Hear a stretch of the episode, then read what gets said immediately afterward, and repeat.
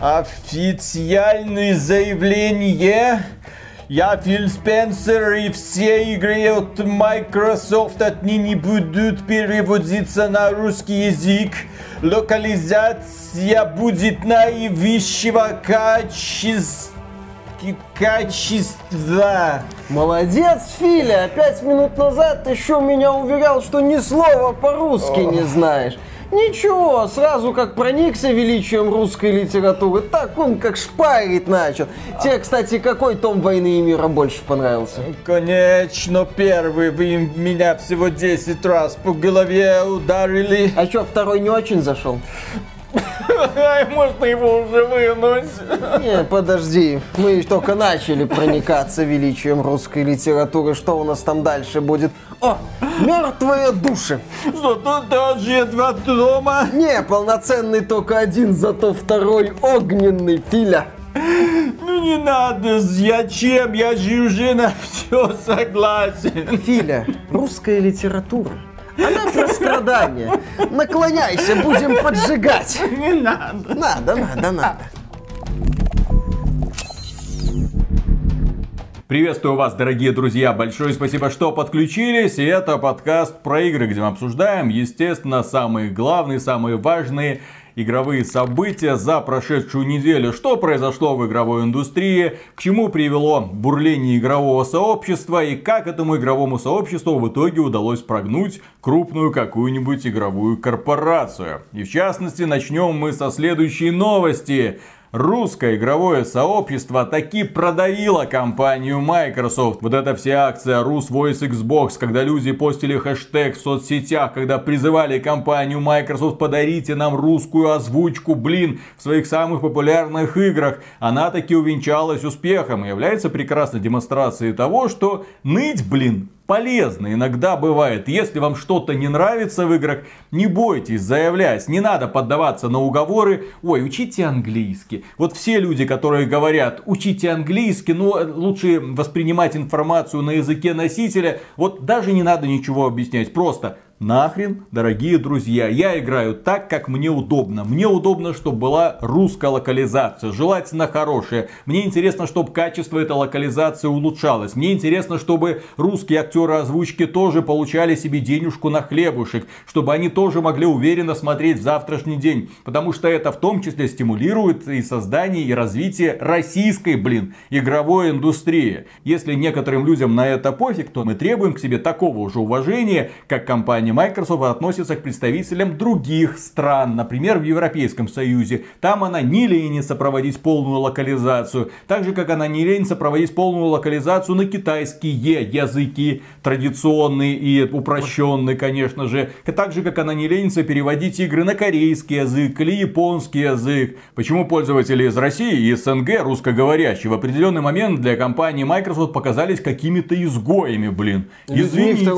Да. Сначала они с нами заигрывали, сначала они продвигали Xbox, сначала они делали полную локализацию Хейла, 4 и 5 и других своих игр, а потом внезапно что-то произошло. Компания сказала, нет, мы теперь с Россией будем работать по совершенно другим методикам. И в итоге, да, сейчас максимум, на что мы можем рассчитывать, это на текстовый перевод. Или на вообще, блин, никакой не перевод, как это было с проектом Психонавты 2. Маленькая инди-студия Microsoft не нашла денег, даже, блин, блин, на текстовый перевод проекта «Психонавты Нет, 2». она нашла деньги на текстовый перевод уже после релиза игры, в том числе после того, как недовольные пользователи из России начали занижать игры рейтинг на сайте Metacritic, когда они выразили свое недовольство подобным отношением к себе. Сначала там студия Double Fine нам рассказывала, что у нее денег нет, да, хотя компания Microsoft купила студию Double Fine, по-моему, за два года до релиза Психонавтов вторых,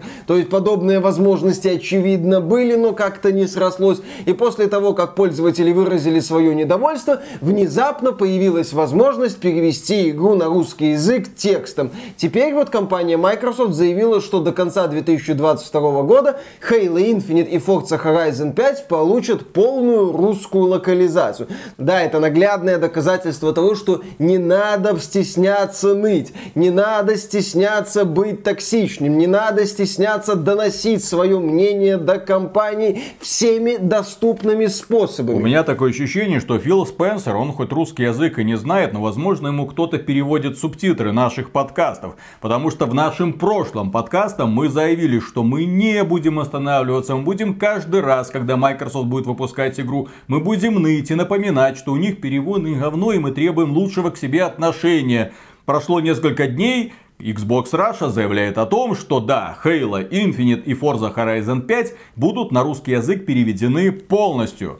С одной стороны победа, с другой стороны это мы выиграли битву, но, к сожалению, не войну. Потому что для меня, например, из всей линейки игр от компании Microsoft на 2021 год наибольший интерес представляет проект под названием Age of Empires 4. Я люблю стратегии, мне она понравилась. Мне интересно следить за ее дальнейшим развитием. В этой стратегии есть отдельная сюжетная кампания за русичей, блин, за оборону Москвы, за строительство, за войну с монголами. Мне интересно, чтобы эту информацию преподносил мне русскоговорящий диктор, но этого, к сожалению, нет. И, судя по всему, эта игра из планов у компании Microsoft выпала. Ну, может быть, еще появится. Пока, да, счетчик сдвинулся с нуля на единицу. Сделан первый шаг. Вот появятся русские локализации чуть позже. Сама идея, что они появятся чуть позже, мне не очень нравится. Но это сейчас, еще раз, мы находимся в той ситуации, когда вот шаг за шагом идет вот этот вот процесс. Сейчас нам сказали, после релиза по-хорошему это должно быть на момент релиза.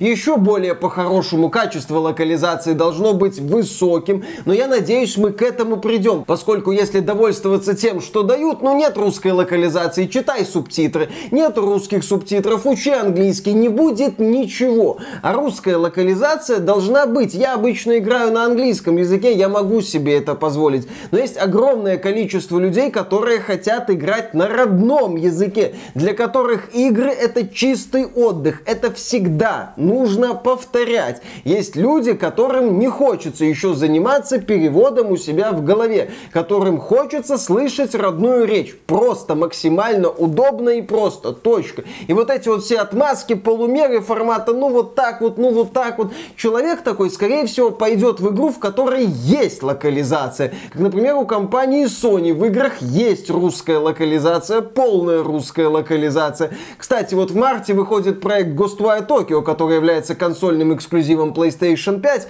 Эта сделка была подписана еще до того, того, как Bethesda влилась в состав корпорации Microsoft. И вот в Ghostwire Tokyo, например, будет полная русская локализация. Хотя это, судя даже по демонстрации, к которой мы еще вернемся, очевидно, недорогая такая японская дичь, причем дичь в не самом-то лучшем смысле слова. Но, пожалуйста, полный перевод есть. Покупайте, смотрите на родном языке. А вот, например, в игре Starfield от той же компании Bethesda, уже влившийся в состав Microsoft. Нет русской локализации. Понятно, что там куда больше объем работы. Но здесь возникает вопрос, что у корпорации Microsoft нет денег на это. Например, у польской студии Techland такие деньги нашлись. Хотя у польской студии Techland нет крупного издательства, которое бы ее поддерживало. Вот это как раз маленькая инди-студия. Ну, не очень такая маленькая. Независимая, я имею в виду, компания, которая работала над проектом последние 7 лет. Сделала, конечно, при поддержке компании Бука, за что и огромное спасибо, но тем не менее сделали полный перевод на русский язык и на другие европейские языки. К чему это приводит? А к тому, что Dying Light 2 одна из самых популярных игр сегодня в Steam. Локализация всегда снижает порог вхождения для некоторых людей в игру. Как мы уже отметили, есть люди, которым важно наличие родного языка. Если есть, то этот человек с высокой долей вероятности этот проект купит. Это повышает охват. Microsoft же очень любит рассказывать о том, как она хочет быть везде, как она хочет покрыть все рынки, как она хочет быть доступной, максимально доброй, хорошей для всех вокруг. Но при этом забывает про локализацию в некоторых регионах, но это очень странный подход. И при этом забывает про поддержку своих собственных сервисов. Они как бы включены в российский регион, но доступ к ним осуществляется максимально криво. Через консоль Xbox или через ПК, через сервис этот самый Xbox, вы не можете продлить подписку на Xbox эм, Game Pass. Почему? Потому что Компания Sony вам позволяет спокойно через карточку продлевать подписку. Компания Nintendo вам позволяет. Многие другие компании, в том числе компания Apple на Apple Arcade, позволяет вам спокойно продлевать подписку. Компания Microsoft вам почему-то такого удобства не предоставляет. И вот каждый раз, когда смотришь на вот такое решение, вот здесь ограничение, вот здесь неловкость, вот здесь как-то неудобно. Вопрос, что происходит с русским представительством компании Microsoft? Очевидно, что деньги выделяются. Деньги на популяризацию продукта. Вся Москва к релизу Halo Infinite была просто завалена огромными трампарантами. Ну не вся, но там были Ну, плакаты. Да, были огромные плакаты на небоскребах. Мол, смотрите, вот Чиф возвращается. Человек покупает игру в итоге, и что он видит? Да, Корявые субтитры. Корявые субтитрики, максимально корявый, максимально дешевый перевод. Отчитаться перед головным офисом смогли, себе в карман денежку положить смогли. На вопрос, нужен ли русский перевод, сказали, не надо, не надо. Ну, Зачем? Это у нас цивилизованное общество, все и так знают английский. Ну, может быть, здесь российское подразделение Xbox, что называется, ребята подневольные, им сказали пропиарить игру, дали денег, на локализацию не хватило, хватило только... Ну, еще раз, нам остается только выстраивать какие-то теории. Если подытоживать, важно, что корпорация Microsoft признала необходимость полной русской локализации, но мы еще, что называется, в начале долгого пути. Потому что, повторю еще раз, следующие шаги полная локализация на релизе и, естественно, повышение качества локализации. Без дополнительных усилий, без дополнительных каких-то затрат, естественно, качество локализации расти не будет. Но это нужно делать. Это задача Microsoft, чтобы популяризировать свои игры в российском регионе. А просто так вот хавать, что дают, я считаю, это неправильно. Поэтому мы всегда, когда будет выходить игра от Microsoft или от другой какой-то крупной компании, будем обращать внимание, есть там локализация или нет там полной локализации. Да, и- это важно. И приводить пример компанию Sony, которая выпустит к тому времени God of War Ragnarok, Horizon Forbidden West, Gran Turismo 7, Ghostwire Tokyo, которые будут полностью переведены и говорить Microsoft, нет, нет, Вы же как бы конкуренты сейчас, вы же там хотите по полной показать, кто главный в индустрии. Итак, переходим к следующей теме, которая тоже косвенно связана с компанией Microsoft. Activision Blizzard. Компания, которая вот-вот вольется в дружную семью Фила Спенсера. Компания, которая опубликовала финансовый отчет, как она обычно делает. Финансовый отчет, да, цифры нам не слишком интересны, потому что там очередное, там вот мы заработали овер до хрена миллиардов, чистая прибыль вот столько-то миллиардов. Все у компании хорошо. Аудитория ежемесячная падает, к сожалению, причем аудитория Call of Duty снизилась прям на 20 миллионов человек. Это все еще с около 100 миллионов, то есть, ну, серьезный показатель, но на 20 миллионов упало из-за запуска Call of Duty Warzone нового сезона, откровенно неудачного, и тем более, конечно же, из-за Call of Duty Vanguard, который разочаровал огромное количество людей. Кроме этого, компания Blizzard демонстрирует устойчивое падение. Ну, хоть где-то есть стабильность. Вот по нисходящей, прям как экономика в одном государстве. Но, кроме этого, в этом отчете отмечается, что компания Activision Blizzard все-таки рассчитывает э, приумножить свои показатели в 2022 году за счет компании Blizzard. И мы такие, хм, как так-то? Потому что Diablo 4 перенесли на 23 год, возможно, на 24 Overwatch 2 23-24. Чем же они нас удивят? Новым сезоном World of Warcraft, имеется в виду новым дополнением, или какими-то новыми инициативами? Чем они будут увлекать? А, Diablo Immortal наконец-то Она запустится. еще жива, это? Да. Наконец-то компания NetEase, которая занимается, собственно, разработкой Diablo Immortal, разрешат запустить Diablo Immortal. Если я ничего не путаю, года два назад уже NetEase в своем финансовом отчете говорила, ну, в принципе, все готово. Э, так сказать, монетизация заряжена, мы готовы начинать доить лохов, э, пользователей. Тесты уже проведены были. Эта игра уже прошла стадию активного тестирования в той же самой Австралии. Пользователи в нее уже поиграли, посмотрели, что к чему. И только компания Activision Blizzard ждет лучшего времени, когда компанию уже никто не будет поносить в новостных лентах, и когда наконец-то можно будет с гордостью написать Blizzard представляет новую игру во вселенной Diablo от китайской компании NetEase, известной такими донатными помойками как... Don't you guys have fun? Но кроме этого, компания Blizzard собирается в 2022 году нас удивить новой игрой во вселенной Warcraft. Правда, это будет мобильная игра. И, судя по слухам некоторых инсайдеров, это будет игра в стиле Pokemon Go. Ну, а слухи, кстати, об этой мобильной игре уже ходили не первый год. В этот раз Blizzard, да, тоже попытается вот что-то Но такое на сделать. этот раз это информация конкретная из финансового отчета. Ну, то есть что намерение новая серьезное. игра по Варкрафту выйдет в 2022 году. Плюс к этому готовится какое-то новое IP внутри Blizzard. Конечно, не в 2022 году это состоится. Какая-то выживалка, какие-то еще проекты. Ой, у нас столько планов. Ой, ребят, вы, вы поверьте, покупайте пока акции, кстати. Там на скоро Microsoft будет выкупать 95 долларов за акцию. Поспешите, да, пока еще можно. Торопитесь. Да, в ближайшее время Blizzard попытается за счет мобильных донатных помоек как-то улучшить свое плачевное положение, потому что количество ежемесячных активных пользователей стабильно снижается. Согласно последнему финансовому отчету, оно снизилось еще на 2 миллиона. Кстати, что интересно насчет Blizzard и количества активных пользователей в играх от Blizzard. Компания Square Enix сообщила о том, что повышает прогнозы за текущий финансовый год. Причины оптимизма они в росте пользовательской базы Final Fantasy 14 и росте платных подписчиков в игре и отличных продажах дополнений. То есть, с одной стороны, World of Warcraft активно стагнирует и продолжает стагнировать, и перспектив каких-то не наблюдается. Ко-ко-ко-ко. Ну да, да, Ну, да, да, да. такое Сейчас мы, кстати, говоришь? к перспективам вернемся. А Final Fantasy 14 на этом фоне набирает и набирает аудиторию. Компания Blizzard, вы на верном пути.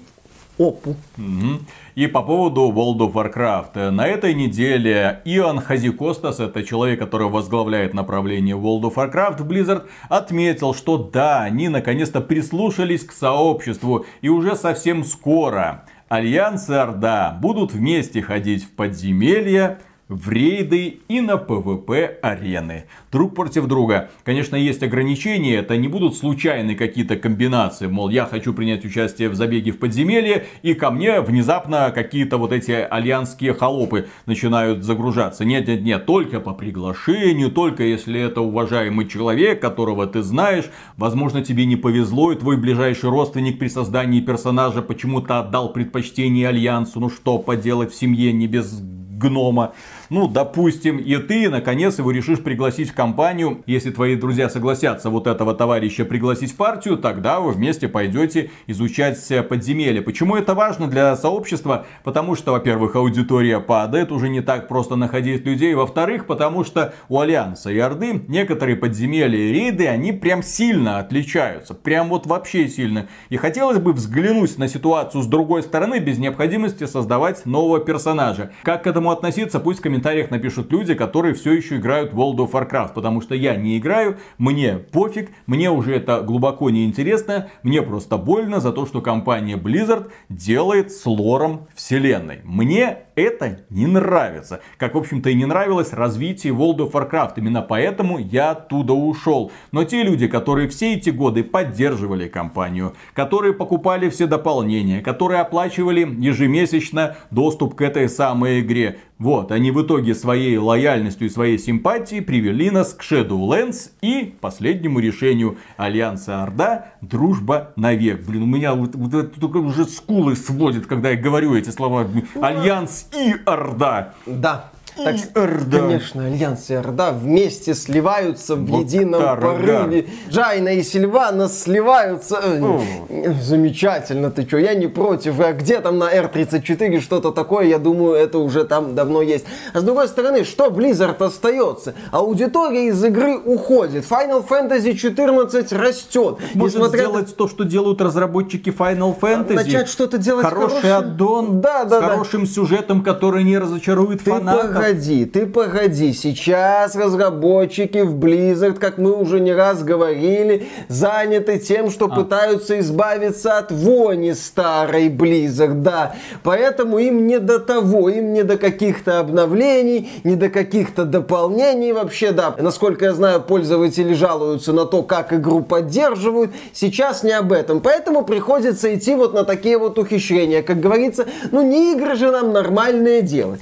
Кроме этого, в компании Activision Blizzard упорно идут процессы создания профсоюзов. И внутри компании рассылаются письма, которые нам предоставляет девушка Джессика Гонсалес. Это человек, который возглавлял движение Activision Blizzard King против Бобби Котика, которая в итоге уволилась из компании, но поскольку у нее остались связи, она получает возможность читать письма из внутренней переписки и предоставлять их на суд общественности. В частности, вице-президент Activision Blizzard опубликовал письмо, в котором призывал сотрудников ни в коем случае не организовывать профсоюзы, потому что все вопросы лучше решать напрямую с начальством, не через эту прослойку. Все это будет затягиваться, пока одно решение, второе. Лучше при, приходите к нам. Если есть какие-то вопросы, вы к нам приходите, мы их быстро порешаем. Ну елки-палки, вот как мы до этого все время делали. Да, у нас же так классно получалось решать все вопросы. Вот приходишь ты к Бобби Котику, говоришь, знаете, у меня проблемы, а Бобби Котик тебя за волосы и в лоток свой начинает макать.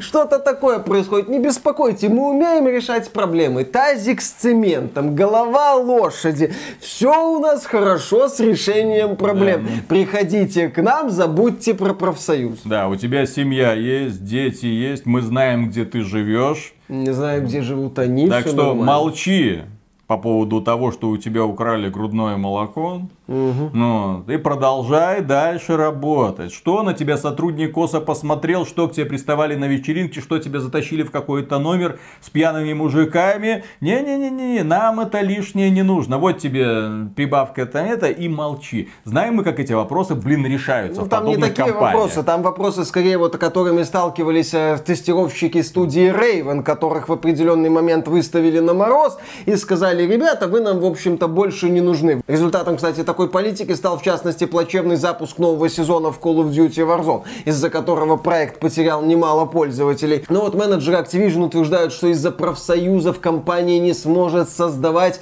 высококачественные продукты. Да, до этого-то качество продуктов у нее было исключительно выдающимся. Ну да, такие вот забавные процессы происходят. Это показатель того еще, что Филу Спенсеру, если сделку между Microsoft и Activision Blizzard одобрят, предстоит еще очень и очень много работы. И нынешняя Activision Blizzard это те еще Авгиевы конюшни, которые разгребать, разгребать и разгребать. Ой, ты Фила Спенсера прям Геркулесом представляешь таким. Нет, я С обнаженным торсом, который врывается и начинает Нет. «Я вас спасу». Не, который врывается, начинает, ну блин, так и знал, надо было хотя бы респиратор взять и убегает в Да. ужас. При этом Джефф Келли, это известный шоумен, который ведет, э, наверное, все значимые игровые мероприятия на Который- планете. Нет, он не просто. Он больше всего ведет Анус Кадзиму в известном Да, но это в том числе ведущий шоу The Game Awards, это так называемый игровой Оскар, очень популярное мероприятие, куда он приглашает не столько людей для того, чтобы они смотрели, как вручают разнообразные награды представителей верхнего интернета, а для того, чтобы люди смотрели трейлеры свежих игрушек, так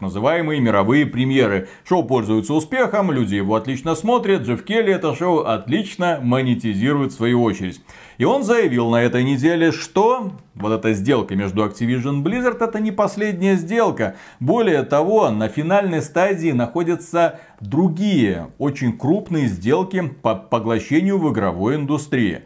Если такой человек говорит, что ребята, готовьтесь к тому, что ваши акции в один прекрасный момент могут или свирепо обесцениться, или внезапно скакнуть в гору. Все это, естественно, и работает на улучшение инвестиционного климата на игровом рынке. Какую компанию будут покупать, а черт его знает. Но при этом это, очевидно, не компания Electronic Arts, потому что компания Electronic Arts тоже опубликовала свой финансовый отчет и заявила, что нет, мы не собираемся никому продаваться. И мы, конечно У же, нас верим. все хорошо. Мы, конечно, тут сели в калошу с этим вашим, с нашим, ладно, вашим.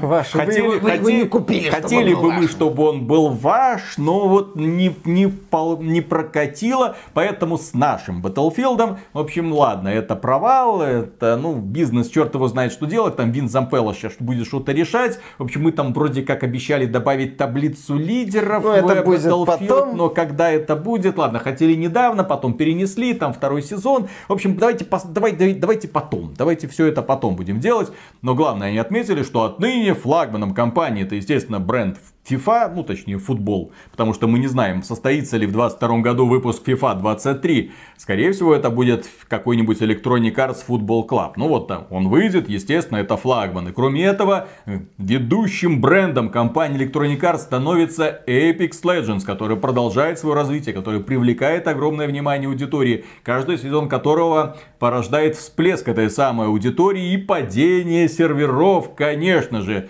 Кроме того, в 2022 году наконец-то запустят и в некоторых странах уже начнут постепенно запускать в скором времени игру под названием Apex Legends Mobile на ваших смартфончиках. В общем, компания Electronic Arts уверенно смотрит в будущее и не собирается никому продаваться. Кроме этого, компания Electronic Arts отметила, что вот эта вся бодяга с NFT, с играми на основе блокчейна, вот они смотрят, очень внимательно смотрят и оценивают. Пока не хотят с этим связываться, но очень внимательно изучают этот вопрос. Следят, так сказать, за ситуацией. Как мы уже отмечали, это говорит о том, что Electronic Arts выжидает нужный момент. Пусть пока вот эти вот нищие хайпажоры типа Ubisoft набивают шишки, а Electronic Arts, когда надо, спустится с горы и покроет всех лохов. И следующая новость это трагичный финансовый отчет компании Sony Interactive Entertainment, которая занимается развитием бизнеса PlayStation. Там все не очень хорошо. Не очень хорошо как раз таки из-за дефицита полупроводников, общей ситуации на рынке, из-за пандемии, из-за проблемы с поставок. В целом финансовые показатели изумительные, доходы колоссальные. Компания заработала за 2021 год почти 25 миллиардов долларов. Больше, чем практически все на рынке, кроме китайцев из Tencent. Причем Tencent Gaming это подразделение, которое занимается конкретно играми. Но Tencent это компания, у которой много разных разных подразделений, у нее там капитализация просто невероятная. И вот это самое Tencent Gaming зарабатывает больше, чем компания Sony Interactive Entertainment. Ну да, Sony зарабатывает огромные деньги, но почему Виталий говорит, что с отчетом все не очень? Потому что поставки PlayStation 5 уже отстают от показателей PlayStation 4 за аналогичный период. На 3 миллиона. Да, примерно на 3 миллиона консолей. Потому что компания Sony уже снизила прогноз по поставкам PlayStation 5 за текущий финансовый год. Это период по конец марта этого года, примерно на 3 миллиона консолей. То есть очевидно, что у компании серьезные проблемы с наполнением, насыщением рынка консолями PlayStation 5. И перспектив, что эта ситуация как-то резко улучшится в 2022 году, пока не наблюдается. С полупроводниками все еще не очень. Поставщики полупроводников могут опять начать повышать цены. А тут еще и Microsoft со своим Xbox Series уже не выглядит мальчиком мальчиком для битья. Это уже не Xbox One с 500 долларов за консоль, где есть Kinect абсолютно ненужный. То есть сегодня Xbox Series уже выглядит таким вот серьезным конкурентом. Еще если сделку между Microsoft и Activision Blizzard одобрят, там уже некоторые торговые сети начали вывешивать объявления, дескать, знайте, компания Microsoft купила Activision Blizzard, издательство Call of Duty, поэтому будьте бдительными, когда выбираете игровую систему проблему. То есть Sony еще совсем вот этим надо как-то разбираться. Поэтому, когда мы говорим, что да, с финансовый отчет у Sony не очень, мы имеем в виду именно перспективы PlayStation 5 и уже очевидная проблема с поставками PlayStation 5 на рынок. С удовлетворением спроса. Как эта проблема будет в ближайшее время решаться, пока никто не знает. А как она будет решаться дальше, тоже хрен его знает. И вот Sony здесь застряла в такой вот полупозиции. Что делать-то, блин? ну у нее есть перспективы. Компания уже показала сказала, что она готовится расширяться, что уже не складываются яйца в одну корзину. Уже ставка делается не только на PlayStation 5, уже ставка делается на выход на новые рынки. Они купили компанию Bungie за 3,6 миллиарда долларов, причем аналитики говорят, что это ну овер до хрена, потому что компания Bungie это не какой-то там серьезный игрок. У нее, конечно, есть Destiny, вторая часть, очень популярная массовая онлайновая игра, но тем не менее даже близко вот эта вот компания по доходам не сравнится с какой-нибудь убогонькой мобильной мобильной донатной помоечкой, которая с куда меньшими затратами приносит куда больше денег. И это стоит учитывать, когда вы там будете делать какие-то капиталовложения в разнообразные акции. Вот если бы компания Sony купила компанию Михоя, владельца Genshin Impact, вот тут, вот тут вот это да, вот это серьезный игрок на рынке. Кто такая Destiny? Да, да, да, да. Sony, бы, может, и купила Михою, только у нее денег на это нет. К слову о покупке Destiny. Появилась информация о том, что 1,2 миллиарда долларов в рамках сделки, что Sony заплатила 3,6 миллиардов долларов за Destiny, вот это 1,2 миллиарда пойдут на стимуляцию сотрудников. Это доказательство того, что Sony, покупая Bungie, покупала технологии и людей в первую очередь, а не интеллектуальную собственность, что для Sony это важно, для того, чтобы Bungie помогала развивать игры-сервисы от Sony в дальнейшем. Но игры-сервисы от Sony это дела, скажем так, отдаленного будущего, а ближайшее будущее у Sony все еще такое традиционное, крупные, красивые эксклюзивы, такие как Horizon Forbidden West. Также вот еще есть два эксклюзива на март, на один это консольный эксклюзив, и они уже не такие красивые. Да, дело в том, что компания Microsoft подложила к финансовому отчету компании Sony огромнейшую свинью. Вот эта сделка на 70 миллиардов долларов, потеря 20 миллиардов капитализации, акции Sony автоматически упали. Естественно, нужно было показать, что мы тоже не лыком шиты. Поэтому компания заявила о том, да, мы тут покупаем банджи, мы тут готовим вам сразу 10 игр сервисов. Вот мы готовимся выходить на новые рынки. И практически сразу после этого они устроили сразу две демонстрации, причем большие демонстрации. А что такое Gran Turismo 7? Вот, посмотрите, какая у нас графика, посмотрите, какой красивый фотомод. И, кстати, у нас ray tracing почти всегда. Неправда, не сказали, в каком режиме и как. Потому что, например, игра Dying Light на PlayStation 5 показывает просто чудеса оптимизации. 60 FPS есть? Есть. В разрешении 1080p. 4К есть? э, Ну, есть. Кое-как. Кое-как, но с 30 FPS. А трассировка есть? Есть. Э, В 1080p при 30 FPS. А вот все вместе, это вот, Не-не-не. знаете, как на ПК. Нет, не, Не-не-не-не, работает. Нет, просто мы, наверное, не так поняли маркетологов консолей нового поколения, потому что, как в интернете хорошо пошутили, до запуска нового поколения нам обещали 4К, 60 FPS и трассировку. Правда, нам не уточнили, что это три разных режима, а не все вместе в рамках одного Выбирайте, режима. выбирайте. Выбирайте, естественно, у вас есть новые возможности, новое поколение, новые возможности, выбор за тобой. Да, как будет работать Gran Turismo 7, мы пока не знаем. И вот компания Sony провела эти демонстрации. Один день Gran Turismo 7, в другой день Ghostwire Tokyo, для того, чтобы вдохновить людей. Ну, ребята, не все потеряно.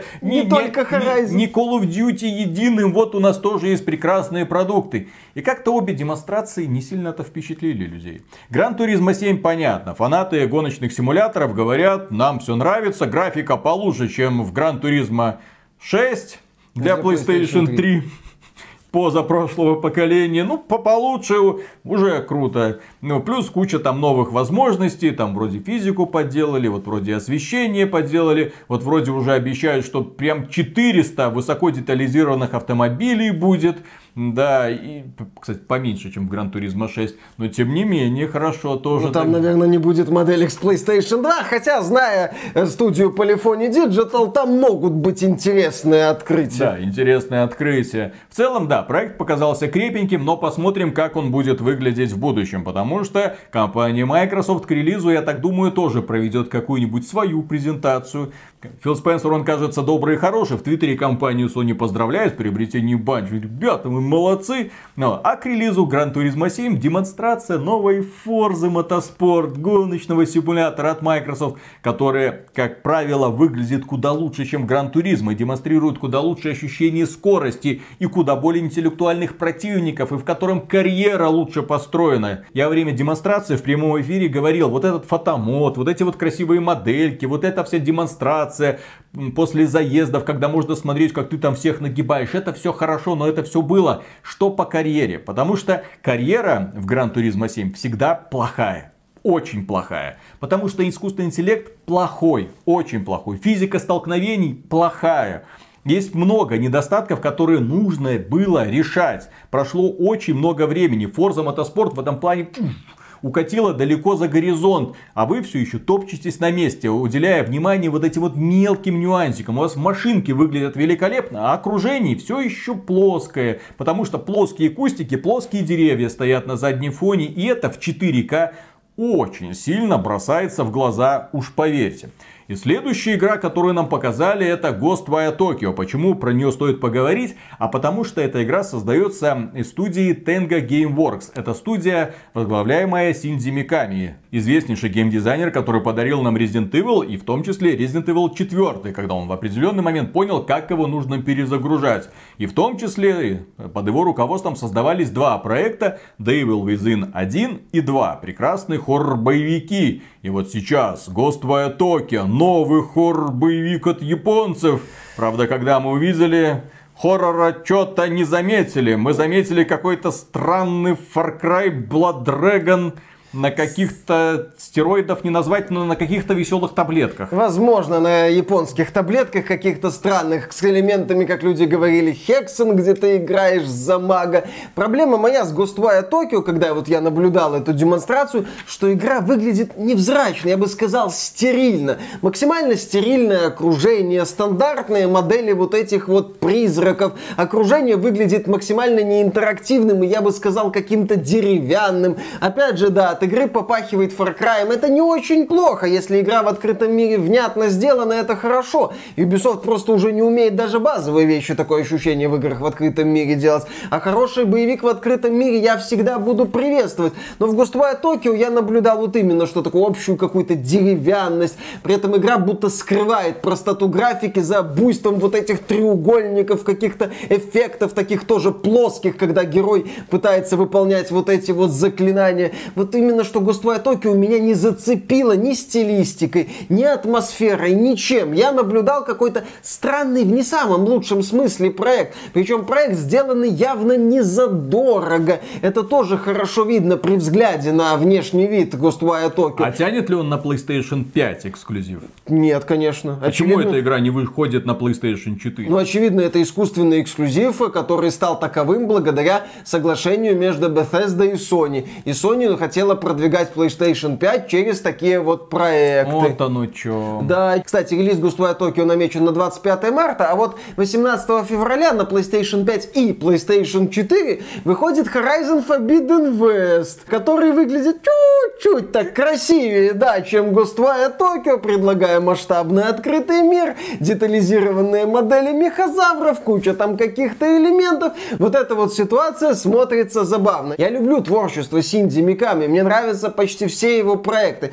Но глядя на Ghostwire Tokyo, кстати, руководителем проекта является не Синди Миками, другой сотрудник Tango Gameworks, а Синди Миками там вроде чем-то другим занимается. Но я люблю проекты, к которым он имеет отношение. И вот Ghostwire Tokyo пока меня не впечатляет. Возможно, это надежда для игры, потому что Миша не ждет. Но хрен его знает. Пока игра выглядит дешево и невыразительно. Да, и последняя новость по поводу компании Sony. Инсайдеры поделились информацией о новом сервисе, который компания Sony планирует запустить уже совсем скоро, чуть ли не в апреле или в мае 2022 года. Носит он кодовое имя Project Spartacus. Внезапно. И это сервис аналогичный вроде бы Xbox Game Pass. Поначалу мы так думали, то есть игры по подписке. Но потом выяснилось, что это скорее аналог Nintendo Online. Когда он по подписке доступны старые игры со старых консолей через эмулятор. Причем это будут игры с PlayStation 1, PlayStation 2, PlayStation Portable, PlayStation 3 вы сказали. Не-не-не, PlayStation 3 через сервис PlayStation Now через стриминг, потому что компания Sony не придумала хорошего эмулятора для того, чтобы запускать игры с PlayStation 3 на PlayStation 5 или там PlayStation 4, соответственно, через PlayStation Now. А в некоторых странах этот сервис недоступен, соответственно, вот вам о невозвращении классики. Но, тем не менее, вот, они планируют такой сервис, игры с PlayStation 1, PlayStation 2, PlayStation Portable. Там есть много классных продуктиков, очень значимых, куда более значимые, чем те, которые компания Nintendo предлагает в рамках сервиса Nintendo Online. Извините, 8 бит уже ну, сложно воспринимать. Ну, а, кстати, Виталик, не скажи. Например, раннее 3D сегодня выглядит куда хуже, чем хорошее 2D времен SNES или даже NES. Игры на PlayStation 1 с их треугольными моделями сегодня как раз-таки вызывают такую легкую оторопь с желанием потянуться за тазиком. Но я повторю свою мысль насчет потенциального аналога Game Pass от Sony. Game Pass это в первую очередь эксклюзивы от Microsoft на момент релиза, сразу доступные в сервисе. Game Pass это в первую очередь сервис, где ты можешь поиграть в Forza Horizon 5 сразу на момент релиза этой игры, где ты можешь поиграть в компанию Halo Infinite сразу на момент релиза, в Age of Empires 4, где на момент релиза появляются еще и игры от сторонних издателей, типа Outriders, например. То есть а Game Pass это в первую очередь крупные игры, которые доступны в том числе по подписке. Если Spartacus что-то такое не предложит, а он, естественно, не предложен, то ни о какой прямой конкуренции с Xbox Game Pass здесь речи не идет. Здесь просто будет такой вот прикольный сервис, прикольное предложение для людей, которым интересны старые игры. Неплохое потенциально, вот если верить описанию информаторов, но ни в коем случае не лобовой конкурент Xbox Game Pass. Также свой финансовый отчет выкатила компания Nintendo. И да, ее финансовый отчет не просто прекрасен, он эталонен.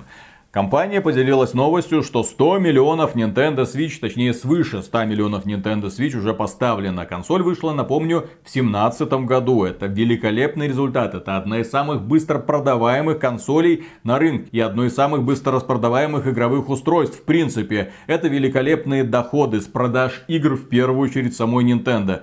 Компания Nintendo живет за счет того, что она на своей консоли продает свои игры и сопутствующий мерч. Соответственно, она имеет все 100%. Отсюда и зарабатывает свои сумасшедшие миллиарды долларов. Для понимания, компания Nintendo зарабатывает на игровом бизнесе куда больше, чем компания Microsoft. Со всеми ее подразделениями, со всеми ее инвестициями в разнообразные направления. Так, например, компания Nintendo за 2021 год заработала около 16 миллиардов долларов долларов. Можно сказать, ну это поменьше, чем компания Sony. Sony заработала там почти 25 миллиардов. Да, только чистая прибыль у Sony это 2,5 миллиарда, а у компании Nintendo это 5,5 миллиардов. Ну, При этом у компании Чистая. Nintendo нету игр-сервисов. Да, там на Switch, по-моему, есть Fortnite, Apex Legends, но это, что называется, их нету. Игры-сервисы на Nintendo представлены слабо, и аудитории этих игр-сервисов на Nintendo нет. То есть Nintendo получила такие результаты, по сути, без популярных донатных помоек, без FIFA, там от FIFA на Nintendo одно название, без Call of Duty Warzone, ну и без остальных там условно-бесплатных гринделок, где люди оставляют огромные деньги. То есть Nintendo, что называется, на собственных жилах, собственными силами смогла получить такой вот результат. Что еще интересно, Nintendo отметила, что продажи Metroid Dread составили 2,74 миллиона копий. Это почти лучший результат результат за всю историю франшизы. Лучше был, кажется, только у Metroid Prime 2.84. То есть проект вот-вот станет чуть ли не самой продаваемой частью серии. Светлое будущее, замечательно, я за серию рад. Будем ждать развития. Кроме этого, компания Nintendo поделилась планами на 22 год. И внезапно оказалось, что она готовит такой прекрасный списочек эксклюзивов, так что не иметь Nintendo Switch это уже по сути преступление против игровой индустрии. Но смотрите, например, в 22 году уже начало знаменовалось так как покемоны Покемоны Legends Arceus супер хит продано на данный момент, уже на данный момент продано 6,5 миллионов копий. За неделю, кажется. За неделю это просто какой-то космос. Насчет покемонов, я знаю, что графика не главная. Я любитель пиксельной всякой хрени, я осознаю, что графика не главная. Для меня графика в играх действительно не главная. Но в Покемон Arceus уже еще пол о, по, по арт-дизайну игра просто невыразительно выглядит. Она выглядит плохо. Тебе неприятно смотреть на вот эту вот картинку. Но сила бренда. Да, сила бренда, сила покемонов. Э, собирай, прокачивай, собирай, прокачивай. Нет, к этому процессу вопросов нет. Он сделан увлекательно. Но общая презентация. Ну, блин, ну максимально дешевый, максимально дешманский. Какая-нибудь инди-студия, левая какая, которая только что сформирована из трех школ школьников, которые научились что-то там рисовать на Unreal Engine, они бы сделали внушительнее то, как здесь вот эти человечки друг с другом общаются, то, как подается сюжет, то, что люди говорят в процессе обмена информацией. Ну, ё ну нельзя так. Я играл и вот просто в процессе чувствовал, как тупел просто, тупел. С каждым новым диалогом. Я такой, ё-моё. А, и кстати, да, маленькая инди-студия Nintendo эту игру на русский язык, конечно же, не перевела. Да. Но, кроме этого, компания Nintendo собирается вам представить в 2022 году Zelda Breath of the Wild Unreal 2, это прям уже заявили. Bayonetta 3, Splatoon 3, кто не в курсе, это такой прикольный мультиплеерный боевичок, очень необычный в первую очередь. Там люди-кальмары сражаются друг с другом при помощи поливания друг друга разноцветной жижей. И в этой жиже постоянно купаются. Да, правило 34 на эту игру распространяется на все 100%. Там есть симпатичные персонажи женского пола. Кроме этого выйдет Mario плюс Rabbids Sparks of Hope. Это игра от компании Ubisoft, но в том числе, поскольку там есть Марио, под пристальным надзором компании Nintendo создается. От сторонних компаний Triangle Strategy Square Enix делает это тактическая стратегия очень жду. с очень красивым пиксель-артом. Kirby and the Forgotten Land для ваших детей прекрасные игры. Ремейк Advance Wars 1 плюс 2. Мне не нравится идея, когда ремейки игры с каких-то там кучерявых годов продают за полную стоимость, причем невыразительных. Но ладно, возможно продадут там 10 тысяч копий, хотя вот покемоны показывают, что миллионы людей готовы Легко. на это тратить свои деньги. И также в этом отчете почему-то фигурирует Metroid Prime 4. То ли информация появится в 22 Ну, наверное, году. да, начнут говорить уже. Но я, конечно, да, не очень-то понимаю, как оно выйдет. Если все эти игры выйдут в 2022 году, то Sony и Microsoft должно быть уже немножечко стыдно.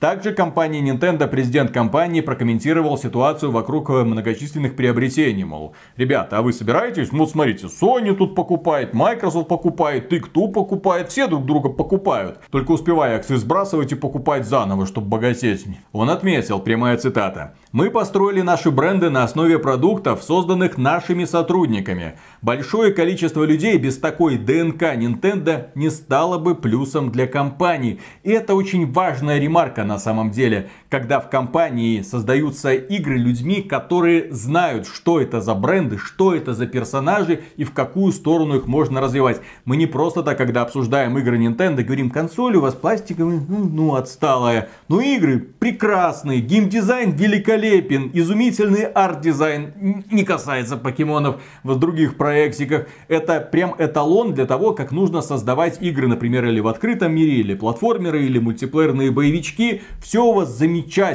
Да, и вот когда команды сформированы, когда в эти команды вливаются новые люди, которые учатся у стариков, что такое игры. Потом они взрослеют, набираются опыта, передает его новым людям. Вот что такое смена поколений. Не просто так компания Nintendo зарабатывает свои миллиарды, не просто так у нее какое-то слепое обожание у фанатов. Нет, с каждой игрой они показывают, что не просто так работают, не на отвале они работают. В то же время, как многие компании, вот, мы тут уволили 500 тысяч человек, вот пришло новое. То как создавался Battlefield 2042? Где 70% людей впервые увидели, что такое Battlefield, которые начали делать этот проект. Да, потому что старички куда-то ушли, новых по-быстрому набрали, сказали, слепите нам что-нибудь. Да, вот у западных компаний есть такое, сегодня мы делаем одни игры, завтра нам нужны игры-сервисы, послезавтра нам нужно еще что-то, еще что-то, еще что-то. Вы, ребята, все время делали одиночные игры или вы? Нет, давайте вы сделаете нам сейчас выживалку Fallout 76. Мы верим в вас. Я думаю, как-то вы сможете ой, люди, возможно, ушли, ой, еще что-то произошло.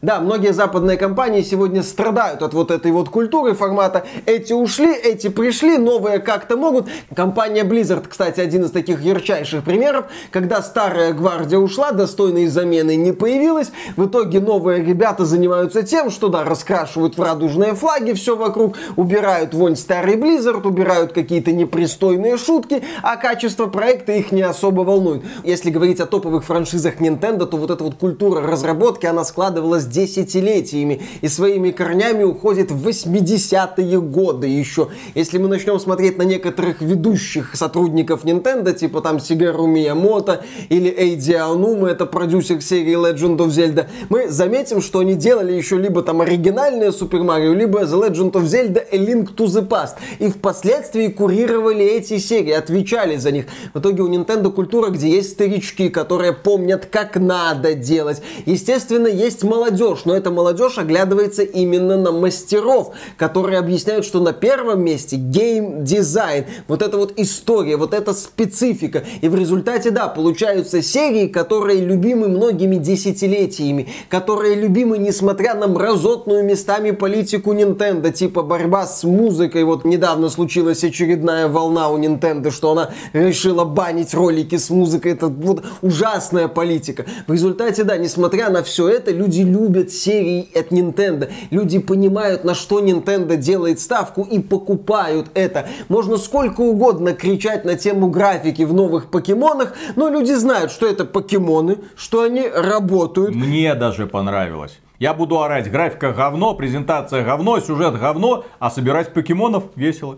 Вот именно. Серия дает то, что нужно фанатам, и в том числе поэтому она успешна. Такие имена, как у Nintendo, еще раз повторю, они формировались десятилетиями. И поэтому вот Nintendo настолько мощные бренды. И поэтому, когда Nintendo говорит о продажах Mario Kart 8 Deluxe, по-моему, за 47 миллионов копий.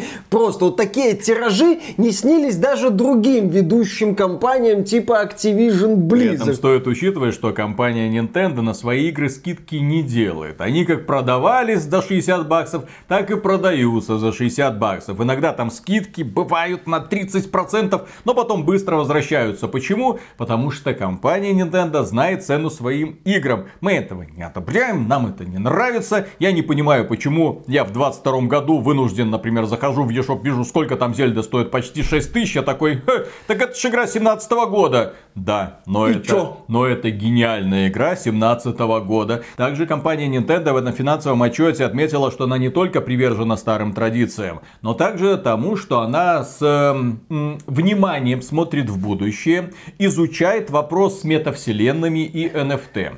Она видит в этом какой-то смысл, но пока не понимает, как это можно использовать.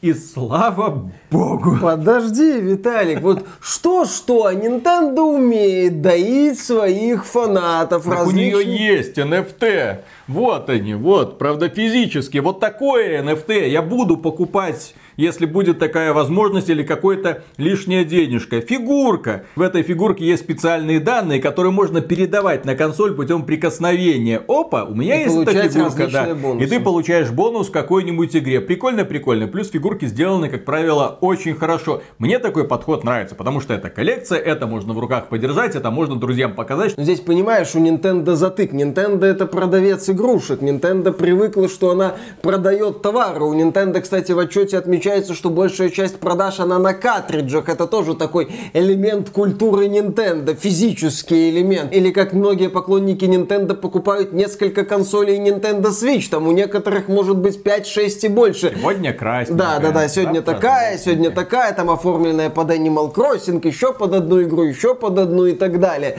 Вы вряд ли встретите фаната Xbox или PlayStation, у которого есть несколько консолей Xbox или PlayStation с разным оформлением. Sony эту тему пытается оседлать со съемными панелями, но я, кстати, не слышал о каком-то оглушительном успехе этих самых панелей, которые Sony вроде там в ограниченном режиме, но несколько таких вот видов панелей предлагает. То есть у Nintendo это продавец игрушек, физическое что-то. И Nintendo вот сейчас, мне кажется, пока не понимает. То есть мы можем продать что-то уникальное, но в цифре. Это как? Как это работает? Мы привыкли продавать что-то уникальное, что можно потрогать. У меня вопрос. Как это кто-то покупает? То есть, вот это, то есть так, люди это покупают. Зачем они это покупают? Вот если вот здесь понятно, мы даем людям фигурку и какой-то стимул. Там, прикоснись там в разных играх, какие-то бонусы ты получаешь. Это мы понимаем. А вот просто нарисовать картинку, привязать метку и продать, чтобы она потом торговалась, мы с этого процент, чем-то это пахнет.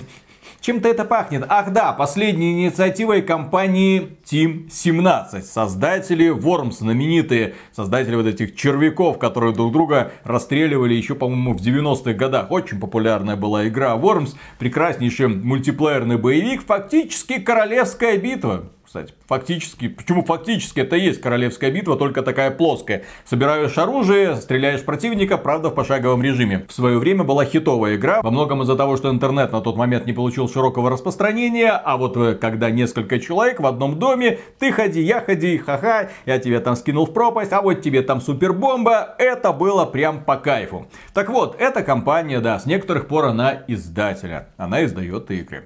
И с некоторых пор она задумалась, а почему бы нам не ввести свою собственную метавселенную? Вот создатели Сталкера же, они захотели создать свою метавселенную и NFT предметы. А чем мы хуже? И они анонсировали, что да, создают мет MetaWorms NFT проект. Покупайте. В общем, это будут экологические чистые NFT, что бы это ни значило. Часть денег со сборов, каких сборов, отправят на переработку пищевых отходов при помощи реальных червей. В общем, красиво анонсировали, но некоторые студии, которые работают с Team 17, Team 17 еще изданием игр занимается, сказали, что это лютая хрень. Вертели они на одном месте эту компанию, эти идеи, мы отказываемся с вами работать, идите нахрен, мы вам даже руки не пожмем, а если увидим, то плюнем вам в лицо. В итоге, да, об инициативе создания MetaWorms NFT нам заявили 31 января 2022 года, а уже 2 февраля выступили с заявлением, что мы многое поняли, поняли, извиняемся и отказываемся от данной инициативы. В общем, такой вот быстрый вход на рынок метавселенных и выход. Блокчейн игры, извините, не для всех. И примерно такой же coming out, или как это называется сейчас, вот это когда мета-человек, мета-вселенная, мета-голос в данном случае. Мета-лажа. Да, мета-лажа произошла с э, актером озвучки Троем Бейкером. Он э, человек очень знаменитый, озвучивает огромное огромное количество персонажей в компьютерных играх и в том числе известен за свою прекрасную роль в игре The Last of Us Part 1 и Part 2, роль Джоэла, которого мы за первую часть очень сильно полюбили, а, а во второй не, не успели. успели. Да, и вот он выступил как-то с инициативой 14 января о том, что он подключается к проекту под названием VoiceVerse. Это NFT голоса, которые генерируют вам искусственный интеллект, то есть он какой-то слепок своего голоса оставляет, а искусственный интеллект из этого уже будет вам все что угодно начитывать. И вроде это как-то ваша интеллектуальная собственность, и вроде как это все защищено авторским правом, и вроде вот э, Трой Бейкер верит в светлое будущее метавселенных и NFT. Но опять же он встретил огромное неприятие аудитории, опять же фанатов. Фанаты в Твиттере ему рассказали, что они думают думают о нем, и о его роли в Last of Us Part 2. И об NFT да. метке, и куда они ее ему поставят, если он продолжит подобной фигней заниматься. И уже 31 января Трой Бейкер выступил в Твиттере с заявлением о том, что он опять же многое понял и больше не принимает участие в Voice-Verse. Господи, такие названия придумывают корявые. Красиво. Везде мета-человеки какие-то бегают кругом вселенные, мета-люди, мета-метки и все это такое. Главное заносить деньги. А, кстати, по поводу заносить деньги, о, сейчас мы вам расскажем прекрасную историю. Если у вас прям чешется карман, и вы хотите куда-то вложить тысячу долларов, вот прекрасный рецепт. Не вкладывайте их в метавселенные, потому что, как мы уже не раз говорили, это прекрасная площадка для мошенников. В частности, Одним из таких NFT-мошенников стал известный стример по имени Poseidon. В реале его имя Пол Денина. Да, он был когда-то звездой Twitch, но в 2017 году его забанили. Хм. Он ушел стримить на миксер, но потом миксер закрыли по требованию двух белорусских блогеров. Ну, вы понимаете. И он пошел дальше стримить на YouTube. И опять же, человек харизматичный, аудитория есть. И он своих подписчиков начал подбивать вложиться в очень крепкий такой классный проект под названием SX Coin. Я бы уже тут насторожился. Но он говорил, ребята, беспроигрышный вариант, я зуб даю, все будет круто. Ребята повелись. И дали ему, как своему, так сказать, проводнику в волшебный мир SX Coin 500 тысяч долларов. Э, товарищ сказал, большое спасибо, я выхожу из проекта со всеми вашими деньгами. Люди сказали, э, товарищ, деньги верни, мы тебе поверили. А он написал, да вы что, придурки что ли? Я вам тут это сказал, вы мне деньги перечислили, ну мне нужно быть. В итоге нет, его начали все-таки там унижать в соцсетях, и он сказал, что ну, ладно, я вам начну переводить деньги, вот, возможно, 100 тысяч долларов, ну ладно, 150 тысяч долларов вам верну. На данный момент, на момент подготовки этого выпуска, он вернул что-то около 50 тысяч, а потом снова куда-то пропал. В общем, очень интересная история про то, как уверенно можно вкладывать деньги во всякие подобные авантюры. И меня в этой ситуации особенно возмущает то, что это делает блогер, потому что блогер прекрасно понимает, какое влияние он оказывает на своих подписчиков. Для многих людей стример, особенно стример, который вот постоянно на связи с тобой, он читает твои комментарии, от него идет обратный ответ, он становится чуть ли не твоим лучшим другом. И этот лучший друг тебе советует, говорит, слушай, вложись, есть прекрасное предприятие, я сам вложился, все, ребята, мы сейчас поднимем кучу денег, мои друганы, все надежно. И они идут и заносят, потому что верят. И вот так с доверием людей обращаться, ну это просто стыдно. И да, на таких людей управы со стороны властей вы не найдете. Потому что NFT никак юридически не регулируется, да. Вам человек предложил вложиться, вы вложились, все. Официально это финансовой пирамидой не считается, хотя все признаки есть. Не просто, очень непросто доказать, что это является мошенничеством. С учетом специфики финансовой части NFT, там еще деньги эти отследить надо. То есть система такова, что вам будет очень сложно, если вообще реально вернуть эти деньги. При этом, да, вот людей вот так вот обманывают и обманывают и обманывают. Поэтому мы выступали, выступаем и будем выступать за жесткое регулирование, а то и запреты подобных вещей, чтобы в принципе не было возможности обманывать людей. Потому что сегодня NFT в основном используется именно для этого. И, кстати, по поводу обмана людей. Вот некоторые люди, когда приходят на наши стримы, они говорят, Виталик рукожоп, Виталик играть не умеет. Вот, мы видели у других блогеров, вот у них все получается, до этого все на изи проходится. Есть товарищи, которые вот завязанными глазами на танцевальном коврике это все делают, а ты, блин, у тебя в руках мышка, там клавиатура, и это тебе не помогает. Ну, сейчас я вам расскажу такую историю про одного такого мастера, который на протяжении многих лет обманывал аудиторию, показывая свое какое-то волшебное мастерство и побеждал в турнирах.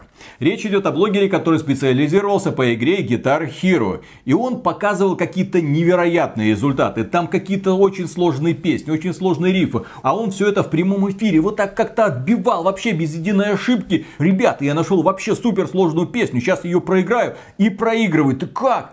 А потом люди начали замечать, что у него на стримах какие-то странные склейки, пропадание кадров. Потом внезапно заметили, что возможно он включает какую-то запись в фоне. Потом начали анализировать эту запись и оказалось, что это все мошенник. Этот человек на самом деле пользовался программой Cheat Engine, при помощи которой включал Guitar Hero. Правда скорость ставил поменьше для того, чтобы успевать проигрывал все это дело, записывал, потом в монтажке ускорял до нормальной скорости и получалась прекрасная запись, как будто это он все на самом деле делает. Вот такой вот способ. Я, конечно, не говорю, что все мастера так поступают, но тем не менее, сколько уже известных стримеров было поймано на том, что они использовали читы в процессе игры не только в одиночные игры, а в том числе и в мультиплеерные. Более того, они оправдывали и говорили, ребята, мы вот используем все эти волхаки, возможно возможность стрельбы там чисто в головы, чтобы вам, зрителям, было весело. Я, конечно, читер, да, но разрушаю там фан другим людям, но вот моим зрителям весело. Они, правда, думают, что это у меня супер скилл, но... Э, Такая себе политика, такой себе подход. То, что этого читера вывели на чистую воду, это, безусловно, прекрасно. Вот во что превращается игровая индустрия? Я вот когда новости за неделю читаю, раз мошенник, два мошенник, здесь подлог. А, Star Citizen. Точно. Кстати, о мошенниках, да. Только это у нас такие олдскульные мошенники. Да, поговорим про Star Citizen. Проект, который разрабатывается с 2012 года. Вот вам путешествие длиной в 10 лет. Кстати, реальные, а не всякие анземы. А ожидается, что эта игра выйдет в релиз где-то в 27 году. Но это Наверное. как обычно. Там, где 27 там и 37 И там можно и дальше, и дальше. А где 37 там бы Крис Робертс напрягся, я думаю. Но это еще далеко. Но тем не... Да, но тем не менее Крис Робертс продолжает развивать этот продукт. И одно время он развивался сравнительно честно. Потому что перед пользователями висела дорожная карта. Огромная, разбитая по кварталам. На годы вперед. Смотрите, вот сейчас мы делаем вот это. Потом мы делаем вот это. В следующем обновлении вот это. Восхититесь, посмотрите, какие у нас великолепные планы. В определенный момент все эти дорожные карты пошли по известному месту. Их начали переписывать. Пользователи начали замечать, что не все из обещанного исполняется. При этом у вас еще должна быть одиночная кампания, которую мы ждем с 2016 года, но что-то незаметно каких-то положительных сдвигов. И вот, наконец-то, компания Cloud Imperium Games сообщила. Это та самая компания, которая подняла на обещаниях фанатам свыше 400 миллионов долларов уже на данный момент. Это они еще NFT не запустили. И они сказали, что мы теперь делаем дорожную карту покороче. Вот раньше мы вам расписывали ее, а потом не выполняли ни хрена. А сейчас просто на квартал вперед. Да-да-да, сейчас они отказались от публикации долгосрочных планов, будут публиковать только краткосрочные планы. В общем, верьте в нас, так сказать, в ближайшей перспективе. А что будет потом? Ну, наверное, мы что-нибудь сделаем. И дальше, по поводу странных ситуаций в игровой индустрии. Я сначала думал, что эта новость пройдет у нас под рубрикой «Домогательство унижение», но тут, судя по всему, тоже немножечко мошенники. Ситуация. 43-летняя женщина, британка, которую зовут Нина Джейн Патель, сообщила о том, что она надела как-то шлем виртуальной реальности компании Oculus и погрузилась в метавселенную под названием Horizon Venus. Эта игра пользуется успехом, поскольку в этой метавселенной, на этот раз реальной метавселенной, которая создана для того, чтобы люди в ней друг с другом встречались и общались и как-то взаимодействовали. То есть это не условная метавселенная сталкер, сами себе думаете, что это такое. Нет, то есть это реально. Вот есть специальное устройство, которое позволяет вам в нее погрузиться. Вы туда погружаетесь, вот, в образе какого-то симпатичного или не очень аватара. Вы оказываетесь на площади среди таких же других людей. Но проблема-то в том, что эти люди могут быть, знаете кем? Мужчинами. Кто этот человек, кто мешает жить? Кто этот кусок навоза, который уничтожает все самое прекрасное? Мужик. Мужик. И Нина отметила следующее, что вот эти самые мужики собрались в группу вокруг нее и начали делать комментарии, мол, красивая девчонка, начали прикасаться своими грязными лапами к ее аватару. Уже на этом моменте мне стало смешно. Делали скриншоты. Без NFT меток, наверное. Наверное, а может уже и с NFT метками, да. В итоге она была вынуждена снять себе шлем Oculus. С тех пор она страдает от беспокойства. Да, и в этой игре есть возможность себя как бы погрузить в пузырь для того, чтобы отсечь все ненужные к себе посягательства, чтобы тебе никто не мог прикоснуться и ты не мог слышать других комментариев. Но она не успела этим воспользоваться. Она получила уже душевную травму и теперь отчаянно ее переживает. Да, она пошла всем про это рассказывать. Какая-то отвратительная метавселенная. Это компания мета. Эти ваши какие-то заговоры, эти мужики, вот это вот Они все меня это беспокойное пространство Через известное место. А потом оказалось, что эта Нина работает вице-президентом в конкурирующей метавселенной. Ой. Ой. Но там еще оказывается, что у этой девушки еще и ЧСВ какой-то нереальных размеров, потому что когда я зашел на сайт ее компании, там э, на весь сайт ее имя. Ну так просто там ее фотографии. В общем, э, вот эта метавселенная, это я. Если хочешь потрогать меня, приходи ко мне. Я не знаю, как Сколько это там, работает. 200 в час будет интересно. А теперь мы переходим к сравнительно светлым новостям. Скоро уже готовится запуск устройства под названием Steam Deck. Компания Valve каждую неделю вывешивает отчет. Мы протестировали столько игр, они запускаются. Вот столько-то игр не очень хорошо запускается. К счастью, люди, которые любят играть в God of War или Horizon Zero Dawn, эти две игры прекрасно работают на Steam Deck. Но при этом опубликовали список, который мне, честно говоря, не понравился. Это игры, которые ни в коем случае не будут запускаться на Steam Deck. И связано это, скорее всего, с тем, что они подключаются к сервисам, которые на SteamOS не представлены. Эти игры, большой привет компании Microsoft, большой привет э, Epic Games, да, эти игры привязаны к сервисам, которые находятся только в экосистеме Windows. А, большой привет еще компании Ubisoft. В целом это Rainbow Six Siege, Halo The Master Chief Collection, Gears 5, New World каким-то богом, Fall Guys, Hunt Showdown, Outriders почему-то, Back 4 Blood. В общем, когда вы получите возможность поиграть на Steam Deck, будьте готовы к тому, что все-таки далеко не все игры из вашей библиотеки будут на ней работать. И скорее всего вам придется подумать о том, чтобы купить э, Windows и установить ее на Steam Deck. И переходим к следующей новости, тоже очень светлой. Почему светлой? Потому что мы поговорим про новую игру от компании Ubisoft. А что может быть лучше, чем плохие новости об игре от Ubisoft? Recon Frontline, также известный как Recon Fortnite, королевская битва от компании Ubisoft, которая продолжает э, каким-то образом расширять вселенную бедного и несчастного Тома Клэнси, который в гробу уже вертится с прошлого года не переставая. Почему к нему еще не подключили несколько проводков для выработки электроэнергии, я не знаю. Итак, Ghost Recon Frontline. Появился человек, который уже играет в раннюю версию. Он показал игровой процесс, он расписал на форуме Reddit, что ему понравилось или что ему не понравилось. И что же ему понравилось?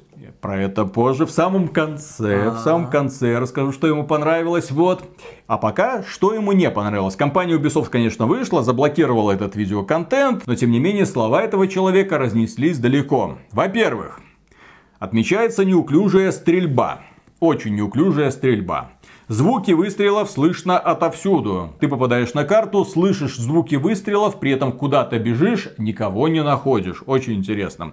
Анимация плохая, словно это какая-то очень дешевая игра. Причем очень и очень дешевая, сделанная наспех. Даже в инди-проектах типа Radio Not, кстати, очень качественный симулятор спецназа, там стрельба реализована намного лучше. И ощущение оружия здесь же, извините, такого даже близко нет.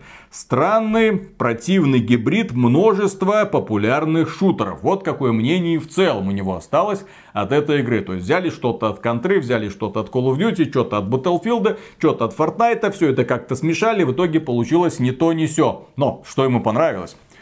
Кастомизация прекрасная. А, ну, то есть с монетизацией у игры все будет замечательно. Ну, это, в принципе, прекрасное отражение современной Ubisoft. Куча, куча идей, смешанных не пойми как, которые между собой плохо взаимодействуют и не работают. И замечательные перспективы для монетизации. Прекрасные перспективы для компании Ubisoft в 2022 году таким образом его начать. Ждем, блин, надеюсь, я уже в предвкушении, когда они запустят этот продукт. Друзья, вы ждете? Будете с нами играть? Дайте, дайте клан Нет, играть они не будут, они будут клан, смотреть, как ты страдаешь. Клан нагибаторов Ubisoft. Класс. Во главе с Жаном и Мишель. И еще одна новость касается Elden Ring. Хидетака Миядзаки вышел, наконец-то дал интервью, что-то рассказал про свой продукт. Человек это закрытый, он не очень любит выступать перед публикой. Видео, интервью вы с ним, если найдете, то это снято на какую-то скрытую камеру. В общем, он очень не любит общаться с аудиторией. А тут он вышел прямо, начал рассказывать, как проект создавался. Очевидно, его уже сказали, ну надо уже, ну, ну, ну надо. Ну, компания. не, ну понятно, что тебя любят, понятно, что твою компанию обожают, понятно, что Elden Ring это чуть ли не лидер по предзаказам в Стиме. Ну елки-палки, ну выйди-то, расскажи людям, что ты делаешь.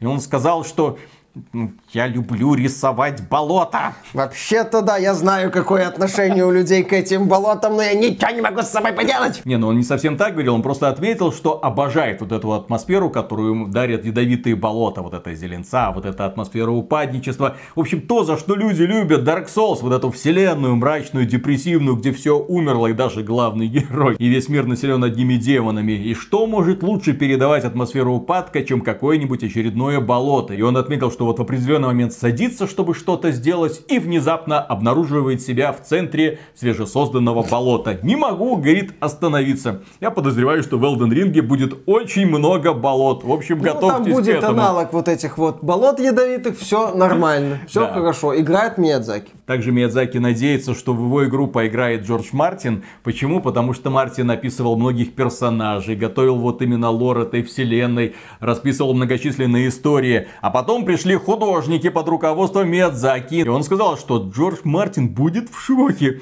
когда он увидит своих персонажей, превратившихся в бесчеловечных монстров. Я хочу на это посмотреть. В общем, человек мне очень нравится. То есть он на своей волне. И это прекрасно, когда человек создает игру, которая ему нравится. Он хочет своим видением поделиться со своей аудиторией, а не пытаться угождать какой-то сраной фокус-группе, собранной из непонятных людей с улицы. Как как делает та же самая компания Ubisoft. Почему ее игры такие стерильные? Потому что создается фокус-группой. Не для даже фокус-группы, а чуть ли не фокус-группы и советом директоров, которая по сути тоже является отражением этой самой фокус-группы.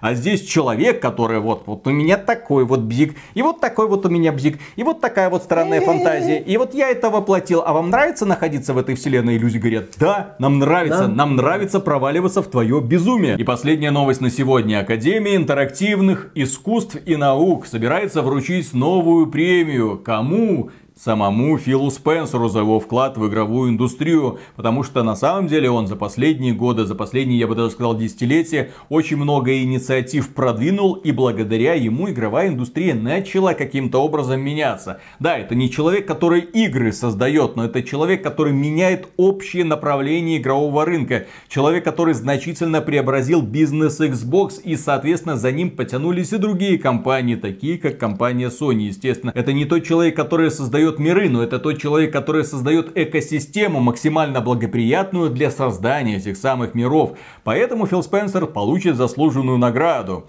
Но тут вопрос, кто будет эту награду вручать. А вручать награду будет тот Говард, которого Фил Спенсер купил в 21 году. Компанию, где работает тот Говард, купил Фил Спенсер. Я только боюсь того, что в 23 году Фил Спенсер не захочет еще одну награду. Теперь мне пусть Бобби Котик вручает. Да. Вот, Я еще больше вложил в игровую индустрию. Вот уже 70 миллиардов вложил. Надо потом еще какую-нибудь награду собрать. Потом вот Кадиму. Вот Кадиму, хочу Кадиму. Все. Пусть мне Кадима медаль вешает. Да, и, Кей- и будет Кейли в это время будет стоять за д- довольно наблюдая за И будет этим. такой Фил Брежнев Спенсер, увешанный наградами, медалями, потому что вся игровая индустрия будет принадлежать одному человеку. Не, А то, что Фил Спенсер молодец, в этом никто не сомневается, абсолютно заслуженное, конечно же. Итак, на этом, дорогие друзья, у нас все. Огромное спасибо за внимание. Если вам данный выпуск показался полезным, поддержите его лайком, подписывайтесь на канал. И в целом, если вам по душе то, что мы делаем, добро пожаловать на Patreon. Мы за финансовую поддержку Грима громаднейшее спасибо. И дальше продолжаем работать. Ух!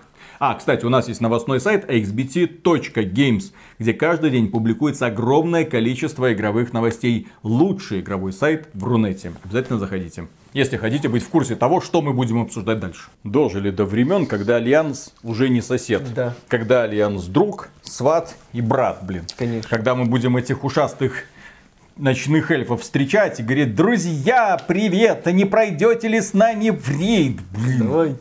Классно, эти нет? хуманы, вот эти дварфы, вот эти гномики, вот эти, все- все они внезапно окажутся друзьями. Ну, ну, Ну что-то, я видел акты, там эльфийки, ничего такие. ну, кровавые эльфийки, ничего. Ордынские, нормальные эльфийки, А хорошие. альянсов эльфийки не очень? Лучшие расы у Орды. Я, я, я! Да.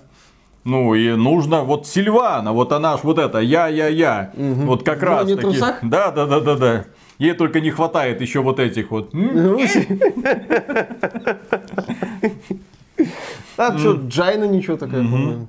Джайна, ничего. Вот и Джайну нужно превратить в нежить. А. Чтобы они вместе с Сильваной устраивали там всякие ночные оргии. Вот, и приглашали на это орков. Я б на это, блин, посмотрел. Да-да-да, нельзя, Виталик, это неуважение Кому? К женщинам, Почему? потому что... Я очень уважаю, что, что они делают, как они это Конечно, делают, у них есть как, полное- как они Да, изгибаются, Они могут делать все, что какие хотят. фокусы они со своими организмами показывают. Это там вообще... Конечно, хотят там с пальцами, хотят 69, Да, да, хотят да, с да, да. игрушками.